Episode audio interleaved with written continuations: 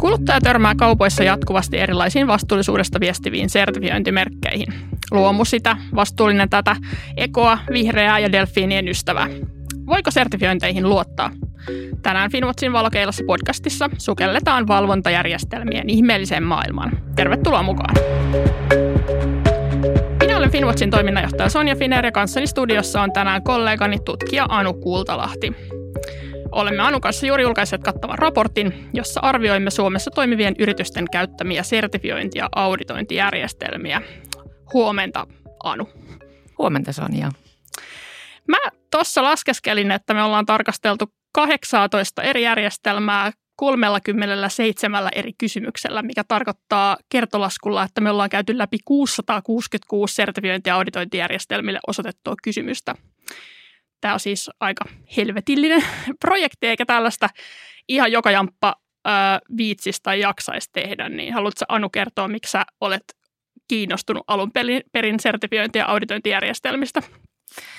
No joo, äh, niissä, ehkä se on siitä, että niissä sertifiointi- ja auditointijärjestelmissä niissä on, niissä on ihan hirveästi potentiaalia, niille on ihan selvä tilaus. Jos nyt ajatellaan vaikka jotain suuria yrityksiä, joilla on satoja tai tuhansia tai jopa kymmeniä tuhansia tavarantoimittajia, niin onhan se aika selvää, että jos me halutaan, että yritykset valvoo kuitenkin niitä omia arvoketjuja, niin ne ei voi olla – valvomassa ihan jokaista niistä tuhansista tai kymmenistä tuhansista tavarantoimittajista. Ja tästä näkökulmasta nämä järjestelmät on yrityksille ihan ehdottoman hyödyllinen työkalu. Eikä vaan siis se, että ne yritykset voi olla näiden sertifiointijärjestelmien kautta valvoa paremmin niitä ketjujaan, mutta myös se, että siinä on mukana tämmöinen kolmas ulkopuolinen toimija, niin se lisää lisää niihin niin kuin uskottavuutta niin siihen valvontaan, mitä yritykset tekee. Ja sitten tietysti myös kuluttajan näkökulmasta minä itsekin kuluttajana niin haluan tehdä vastuullisia valintoja kaupassa ja siinä sertifiointijärjestelmät on hyvä apu, kun voi valita tuotteen, missä on joku tuttu ja hyväksi todettu merkki. Niin, mä, mä itse kun olen käynyt tuolla ö, globaalin etelän tehtailla ja plantaaseilla, niin jotenkin niin kuin, se on todella mielenkiintoista ja jännittävää niin kuin päästä juttelemaan niiden työntekijöiden kanssa. Ja sitten kun ajattelee, että ne sertifiointi- ja auditointijärjestelmät, se on niille sitä arkipäivää, että ne, ne niin kuin käy siellä työkseen joka päivä tekemässä sitä hommaa, mitä tavallaan itse kovalla työllä, kuukausien työllä niin kuin pääsee lopulta joskus tekemään, että pääsee sinne työntekijöiden kertomusten ääreen, niin se aina ihmetyttää, että minkä takia tätä systeemiä ei sit saada toimimaan sillä tavalla, että miksi se auditointijärjestelmä ei toimi niin kuin Finwatchin raportit, että miksi niistä auditoinneista, kun ne pääsee sinne tiloille ja pääsee puhumaan työntekijöille ja käymään läpi kaikki dokumentit, niin minkä ihmeen takia tämä maailma ei muutu. Jep, tämä se, tämä se haaste, tämä, tämä on just se, mikä niinku tekee siitä mielenkiintoista, että on tämä potentiaali ja sitten toisaalta nämä niinku ongelmat, mitä näissä järjestelmissä on. Tai miten niinku siitä huolimatta, että meillä on ollut näitä järjestelmiä kymmeniä vuosia, niin silti meillä on vielä niitä samoja ongelmia, miten kanssa me painitaan niissä ketjuissa. Mm. Ja tämä tavallaan näiden 666 kysymyksen kautta, niin me yritetään päästä sinne ytimeen, että miksi ihmeessä nämä järjestelmät ei siitä poten, sitä potentiaalia pysty niin hyödyntämään. No mutta sitten erityisenä tapausesimerkkinä niin tässä meidän raportissa tarkastellaan vaate- ja tekstiilituotteisiin liittyviä sertifiointeja, erityisesti puuvilla sertifiointeja, niin minkä takia me tämmöinen valinta on tehty? Haluatko kertoa, Anu? Joo, no vastuullisuussertifioidin puuvillan, sen kysyntä on kasvanut ihan räjähdysmaisesti viime vuosina. Sekä niin kuin pint, viljelypinta-alat ja volyymit on myös kasvaneet niin kuin ihan hirveän huimaa vai, vauhtia. Ja siinä on ollut niin kuin taustalla se, tavallaan se paine, mitä yrityksillekin on tullut niin kuin kuluttajilta ja muuta kautta, että, että ne haluaa tehdä niitä, niitä niin kuin käyttää vastuullisuusvalvottua raaka-ainetta. Mutta samalla valitettavasti nämä järjestelmät ei ole ehkä ihan pysyneet siinä vauhdissa perä, perässä ja sen takia e, kuluttajat ei ehkä aina voi luottaa näiden sertifioitujen puuvillatuotteiden vastuullisuuteen. Joo, no tosiaan niin kuin tuossa alussa todettiin, niin siellä kaupan hyllyillä näkyy kaiken maailman ekomerkkiä ja, ja vastuullisuusmerkkiä, ja, ja mä luulen, että aika monelle kuluttajalle ei ole selvää, että miten esimerkiksi luomu sertifioitu, luomuvaate, luomutekstiili eroaa muusta, vaikka sellaisesta tekstiilistä tai vaatteesta, missä se puuvilla on sertifioitu. Ja tämä luomujärjestelmähän periaatteessa on niin hyvin erilainen kuin sitten nämä, nämä muut vastuullisuusjärjestelmät. Eli, eli siinä usein sen tuottajamaan viranomaiset on mukana siinä valvonnassa toisin kuin sitten sellaisissa ö, yksityisissä sertifioinnissa tai auditointijärjestelmissä tai kansalaisjärjestöjen perustamissa järjestelmissä. Eli esimerkiksi Kiinassa, kun tehdään luomupuuvilla valvontaa, niin se on siis tosiaan usein Kiinan viranomaiset, tai Intiassa Intian viranomaiset, jotka sitä sitten valvoo. Ja olisi kiinnostavaa kyllä tietää, että tajuaako kuluttaja, kuluttaja sitä, kun ostaa näitä laita luomuvaatteita. Joo, näinhän se monesti loppupeleissä on ja, ja että siinä on viranomaistahot taustalla ja sit välissä voi olla joku viranomaisten valtuuttama tarkastuslaitos, mutta se tavallaan se, siellä taustalla on se tosiaan viranomaisten valvonta, jos on tämmöinen sääntelypohjainen luomustandardi, niin kuin tosi monet on. Mutta siis näitä luomustandardeja, ehkä se mikä on hyvä tietää, on, että niitä on olemassa maailmassa useita. Ja sitten on olemassa tämmöinen kansainvälinen luomujärjestöjen liitto, IFOAM, joka on laatinut vähän niin kuin laatukit kriteereitä näille luomustandardeille ja sitten jos joku yksittäinen luomustandardi niin kuin va- riittävällä tavalla vastaa näitä IFOAMin kriteereitä, niin sitten IFOAM tunnustaa sen osaksi tämmöistä luomustandardien perhettä. Ja se on ehkä se keskeinen tapa, miten voi tunnistaa tämmöisen hyvän ja laadukkaan luomustandardin, että katsotaan kuuluuko se tähän IFOAMin standardiperheeseen. Oli sitten kyseessä tämmöinen sääntelypohjainen viranomaisten valvona tai ylläpitämä järjestelmä tai sitten yksityisen sektorin standardi. Mutta se, mikä on niin kuin tärkeää ymmärtää, on ehkä se, että luomu tosiaan tarkoittaa luonnonmukaista tuotantotapaa.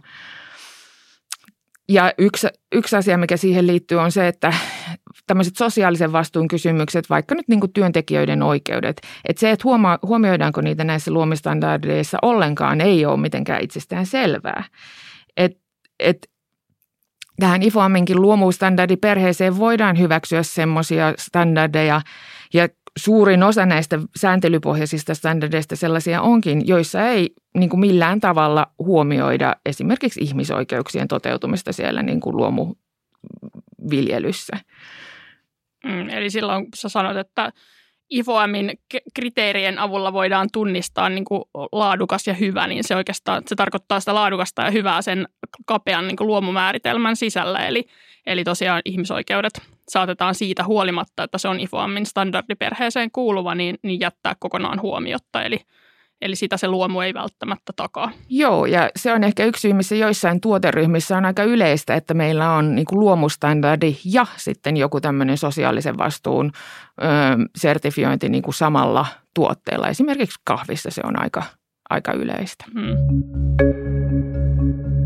Ja sitten ehkä entisestään tätä kuviota kuluttajalle sekoittaa se, että, että monet niin Euroopan unionissa tuotetut luomutuotteet ja myös monet Euroopan unioniin tuodut luomutuotteet niin on kuitenkin sitten viranomaisvalvonnan piirissä myös täällä meillä Suomessa ja EU-alueella ja ne kuuluu tämän EUn luomuasetuksen alle.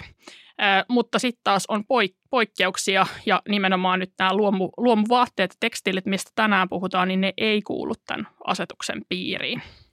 Joo, näin on. Että moni varmasti ajattelee, että kun kaupasta ostaa vaikka luomuperunoita ja luomupaitaa, niin valvonta olisi samanlaista, mutta ja, ja kauttaaltaan niin kuin samojen viranomaisten tai tahojen tekemään, mutta näin ei, näin ei ole. Että, että niin kuin puuvillas tai luomupaidassa, niin se kuidun tuotanto, se alkutuotanto kuuluu sinne valvonnan piiriin. Että ehkä ei semmoinen parempi parempi niin kuin vertailuesimerkki olisikin ehkä elintarvike kuin se peruna koska siinä niin kuin, jos on me, meillä on luomu merkitty elintarvike vaikkapa täällä Suomessa, niin siinä maataloustuotannon lisäksi myös se raaka-aineen jalostus ja prosessointi ja prosessointi elintarvikkeeksi niin kuin jakelua myöten kuuluu sen valvonnan piiriin. Mutta vaatteiden ja tekstiilien kohdalla luomua on vain ne kuidut ja sitten tarvitaan muita jäljitettävyys- tai tuotesertifikaatteja, kuten nyt vaikka varmaan monille suomalaisille tuttu KOTS, todentamaan sen luomuraaka-aineen kulkua ja valvomaan sitä muuta tuotantoketjua sen paidan tuotannossa. Hmm. No sitten luomun lisäksi, jotta tämä homma ei olisi yksinkertaista, niin meillä on kaikkea muutakin puuvillan sertifiointia, jotka osittain myös lupaa samoja, samoja asioita esimerkiksi ympäristöön liittyen kuin mitä, mitä luomu lupaa.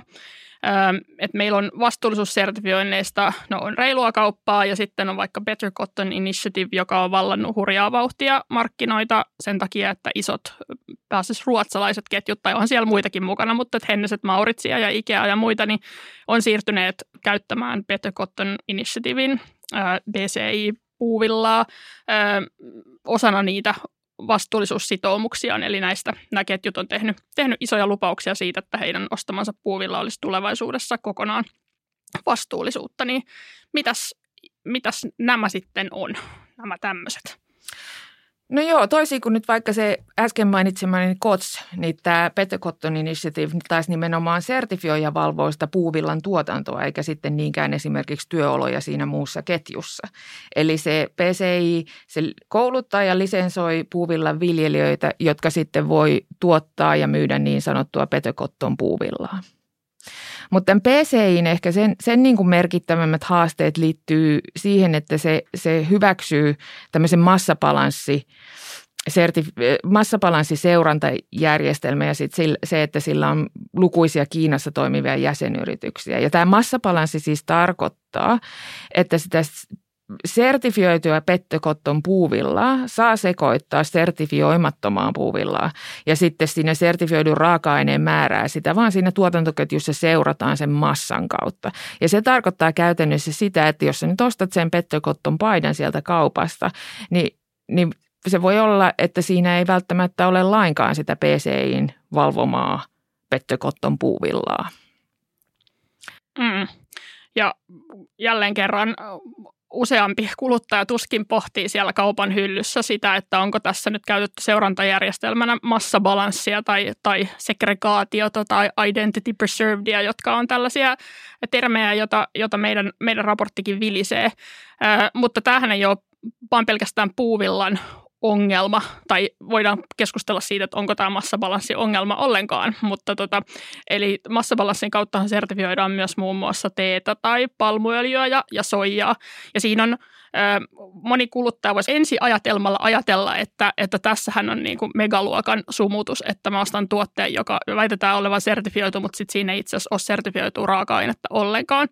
Mutta tämä on alun perin varmaankin luotu sitä varten, että pientuottajat, tai silloin kun sertifiointijärjestelmät on ollut tosi pieniä volyymeiltaan, niin ne on pystynyt tuottamaan markkinoille silti sitä sertifioitua raaka-ainetta, koska näiden sertifioitujen raaka-aineiden niin sanottu erilliskäsittely on ihan todella kallista. Että jokainen voi ajatella, että jos sä tuotat vaikkapa 100 kiloa teetä ja sitten sun pitää se koko sun tee, tee-tehdas niin pistää pistää tuota kiinni ja putsata koneet ja työntää se sertifioitu 100 kiloa sinne käsiteltäväksi, niin se on tosi kallis homma. Ja sen takia tämä massabalanssi on ratkaissut tätä, tätä ongelmaa, eli se on seurattu vain sertifioitua massaa eikä sitä itse fyysistä tuotetta. Mutta sitten kun me yritetään ratkaista näitä Kiinaan liittyviä ongelmia Xinjiangissa tai muualla, niin sitten tästä massapalassista tuleekin melkoinen ongelma. Niin ja sitten meillä on vielä sitäkin kreisimpiä systeemejä, joissa niinku tavallaan sertifikaatilla ja sillä myydyllä tuotteella ei ole niinku mitään tekemistä keskenään ja semmoisia tämmöistä, niin kuin, sitä kutsutaan sertifikaattien erilliskaupaksi tai semmoiseksi book and claim ähm, järjestelmäksi. Ja sitä harrastetaan esimerkiksi jossain soijassa tai pal- palmuöljyssä, että ei ole kuluttajalla ei ole tosiaan helppoa siellä sitten kuitenkaan siellä sertifikaattiviidakossa. No mutta tuossa tuli mainittua jo, jo tuossa Kiina ja uiguurien pakkotyö, mikä nyt on se puuvilla markkinoita varmaankin eniten viime vuosina ravistuttanut kohu ja ongelma, joka jatkuu edelleen. Eli, eli mitä sille voitaisiin tehdä, että voitaisiin varmistaa, että näissä meidän ostamissa puuvillatuotteissa ei tule samalla hankkineeksi Kiinan uiguurien pakkotyöllä tuotettuja raaka-aineita tai kokonaisia tuotteita? No kyllä mä sanoisin, että se jäljitettävyys on tässäkin se kaiken niin kuin A ja O niin kuin se on monesti näissä vastuullisuuskysymyksissä. Eli jos, jos ne ketjut, tuotteen arvoketjut ei ole jäljitettävissä, eli ei tiedetä tai ei oikeastaan jos ei ole jäljitettävyyttä, niin ei edes voida tietää, mistä ne raaka-aineet tai komponentit siihen tuotteeseen tulee, niin silloin ei oikeastaan voida esittää myöskään mitään kovin uskottavia väittämiä sen tuotteen vastuullisuudesta. Esimerkiksi tosiaan tuossa puhuttiin tuosta PCI niin kuin massabalanssisysteemistä, niin PCI on kertonut meille, että ei se ole luopumassa massabalanssista, mutta kuitenkin se parhaillaan tutkii niin kuin tapoja, miten se voisi kehittää tämän Petter Kotton puuvillan jäljitettävyyttä. Mutta ennen kuin näitä niin kuin parempia, parempia systeemejä tulee näihin muihin järjestelmiin, niin jos tällä hetkellä haluaa välttää uikurien pakkotyöllä tuotettua puuvillaa, niin ehkä mä sanoisin, että se turvallisin valinta kuluttajalle on, on niin kuin reilun kaupan merkillä varustettu vaate tai tekstiili, sillä no A, reilu kauppa ei sertifioi puuvillan tuotantoa Kiinassa ja B, niiden kohdalla ei käytetä massabalanssia, eli ne siis on, on jäljitettävissä. Mm. Ja nimenomaan silloin, kun se on reilun kaupan merkillä varustettu tuote, sitten reilulla kaupallakin on vielä, jotta voitaisiin sekoittaa entisestään asiaa, niin tällainen Fair Trade Sourced Cotton merkki, joka on tällainen yhteistyöohjelma, jossa sitten taas massabalanssi sallitaan. Mutta siis jos tuotteessa on reilun kaupan merkki, niin silloin, silloin massabalanssia ei ole käytetty. No sitten tietenkin varmaan se iso ongelma, mikä tässä nyt on, että on tämä jälleen kerran tämä yritysvastuun vapaaehtoisuus, että sellaiset yritykset, joiden kuluttajat jaksaa niin kysellä puuvilla alkuperän perään, niin ne on, ne on näistä erityisesti kiinnostuneita ja sitten jaksaa pistää painetta sinne sertifiointijärjestelmien ja muiden, muiden suuntaan, mutta sitten tietysti valtaosa – yrityksistä ei välttämättä ole kiinnostuneita. Että jos kuluttaja esimerkiksi ei jaksa kysellä, että mitä tämän BCI-merkin takana on tai tämän luomumerkin takana on, niin kuin varmaan aika harva jaksaa, kun kaikki ei välttämättä jaksaisi etsiä sitä, sitä BCI-merkkiä tai luomumerkkiä, niin siitähän, siitähän tässä ongelmassa on kysymys. Ja nyt, nyt on myös sääntelykentällä onneksi tapahtumassa yritysvastuulaki, mistä me ollaan jauhettu Finwatchissa vuositolkulla, niin on EU-tasolla onneksi näyttää siltä, että on etenemässä.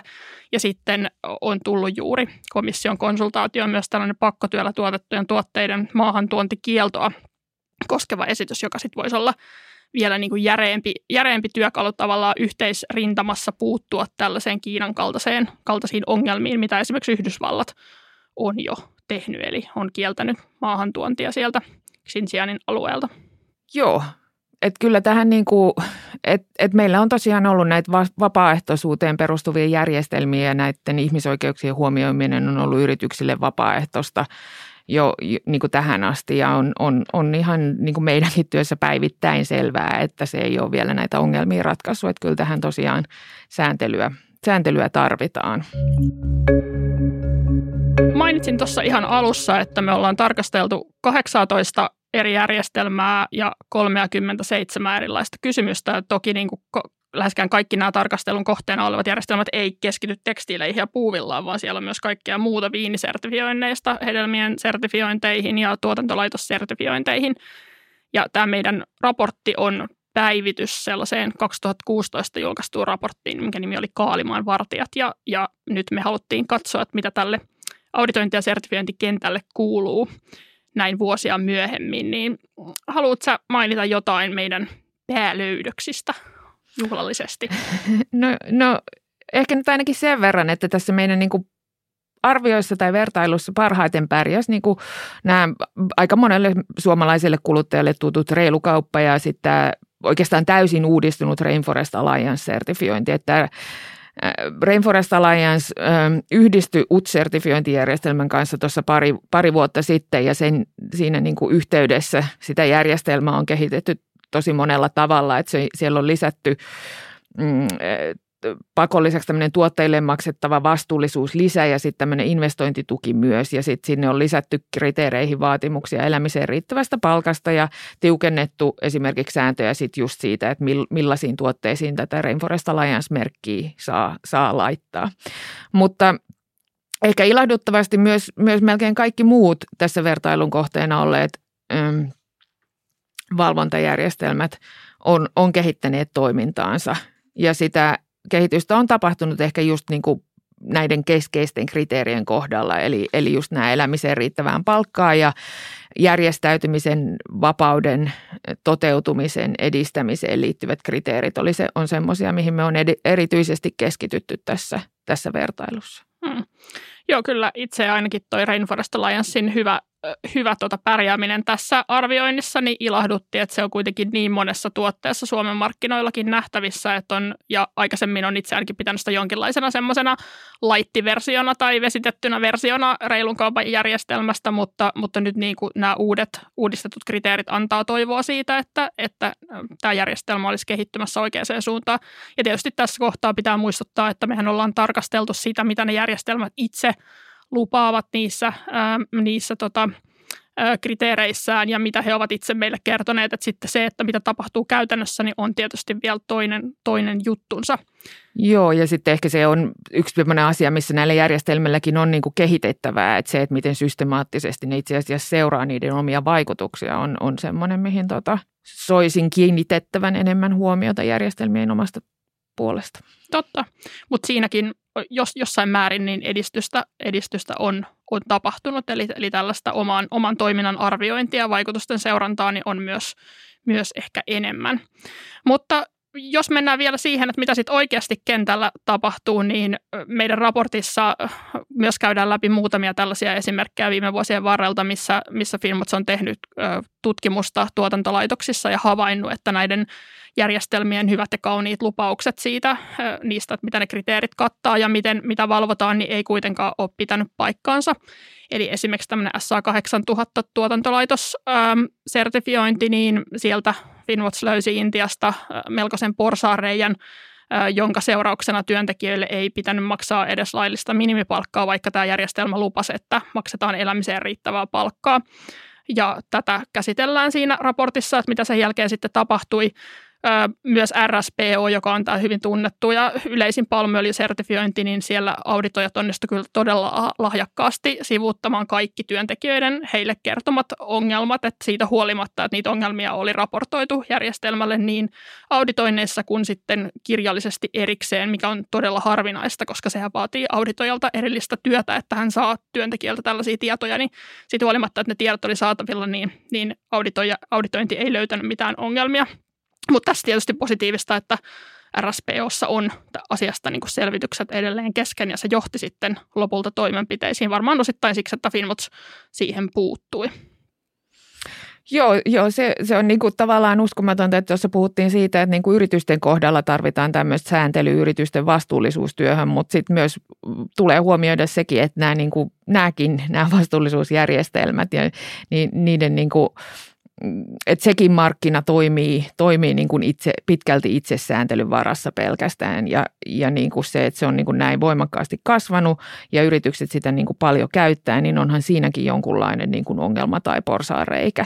Ja näiden järjestelmien omassa toiminnassa on siis, siis se on todella kirjavaa ja niiden avoimuudessa ja kriteerien kattavuudessa ja niin kuin auditointien laadussa, niin kuin tuossa Sonja mainitsit, niin niissä on tosi isoja eroja. Ja niin kuin että et jotain siinä tarvitsisi tehdä. Ja niin kuin me, me esimerkiksi tässä raportissa yksi sellainen keskeinen asia, mitä me suositellaan, on se, että nämä järjestelmät lisäisi, lisäisi sen niin kuin vaikutusten kohteena olevien henkilöiden, kuten nyt vaikka työntekijöiden ihan keskeisenä sidosryhmänä ja näiden muiden yhteisöjen osallistumista siihen kriteerien laadintaan, mutta myös siihen niiden kriteerien noudattamisen valvontaan ja sitten myös hyvin tärkeästi näiden niin kuin korjaavien toimenpiteiden toimeenpanon valvonta. Että sit silloin kun siellä havaitaan jotain ongelmia, niin että ne saataisiin oikeasti myös sieltä, niin kuin, sieltä vaikutusten kohteena olevien niin kuin henkilöiden näkökulmasta korjattua, eikä vaan nyt sitten jossakin niin kuin paperilla auditointiraportissa. Mm. Niin ja sitten tosiaan ongelma on se, että kun tämä toimii siellä vapaaehtoisuuden kentällä edelleen, eikä näihin kohdistu mitään viranomaisvalvontaa, niin se ongelma on se, minkä myös osa järjestelmistä toteaa meille suoraan, että myös nämä sertifiointijärjestelmät kilpailee keskenään. Että jos sä laitat kauhean tiukat kriteerit ja sulla on siellä niin kuin todella tiukat auditoijat, jotka, jotka pistää, pistää punakynää raporttiin ja sanoo, että korjaappa tuo ja tuo, niin se voi olla, että sulle ei ole sen jälkeen enää bisnestä. Eli mm. myös tämä järjestelmä itse itsessään niin kuin ruokkii sitä, että ei kannata laittaa kauhean tiukkoja, tiukkoja vaatimuksia, että tästä tulee sellainen kehä, että jos kuluttajat ei ole kiinnostuneita, kun ne ei oikein voi, kun niitä on satoja erilaisia järjestelmiä, joissa on todella monimutkaiset kriteerit ja massabalanssit ja book and claimit ja, ja, ja Global Living Wage Coalitionit ja muut, joista on ihan mahdotonta niin kuin tavallisen kuluttajan ottaa tolkkua, niin silloin se johtaa siihen semmoiseen juoksuun pohjalle, race mm. to the bottomiin. Et siksi myös varmaan lainsäätäjän pitäisi tehdä jotain, varsinkin jos nämä järjestelmät entistä enemmän liittyy sääntelyyn. Niin kuin esimerkiksi yritysvastuudirektiivin kohdalla on komissio esittänyt, että yritykset voisivat tavallaan sitä omaa vastuutaan sysätä näille kolmannen osapuolen järjestelmille. No mutta mitä sitten tavallisen kuluttajan pitäisi päätellä, että tässä on nyt esitelty hirveä määrä ongelmia ja vaadittu lainsäätäjiltä ja sertifiointijärjestelmiltä ja yrityksiltä toimenpiteitä, mutta mitä sitten siellä hyllyn äärellä oleva kuluttaja, joka pohtii, että mitä nyt ostaisin, niin mitä, mitäs hänen pitäisi nyt miettiä tästä podcastista? niin, no joo. Et, no ehkä se, se niin kuin viesti on, että, että tota, vaikka näitä ongelmia siis on, ja niissä on, järjestelmissä on paljon kehitettävää, niin, niin ei näitä nyt näitä sertifiointeja, niin kuin tätä koko järjestelmää, niin kuin sille on kuitenkin tilausta ja siinä on, on niin kuin paljon tätä potentiaalia. Niin kyllä me edelleen suositellaan niitä sekä yrityksille että kuluttajille, mutta sitten tietysti pitää olla tarkkana siinä, että valitsee niitä laadukkaita järjestelmiä, niitä parhaita, eikä sitten niitä niin kuin löysempiä, löysempiä järjestelmiä. Ja sitten ehkä sekin myös, niin mikä tuossa nyt on, on semmoinen positiivinen tosiaan tässä, kun me ollaan tehty tämä selvitys aiemminkin, että nämä järjestelmät myös pystyy parantamaan sitä omaa toimintaansa. Että sinne että sekin on semmoinen niin positiivinen ää, asia tässä.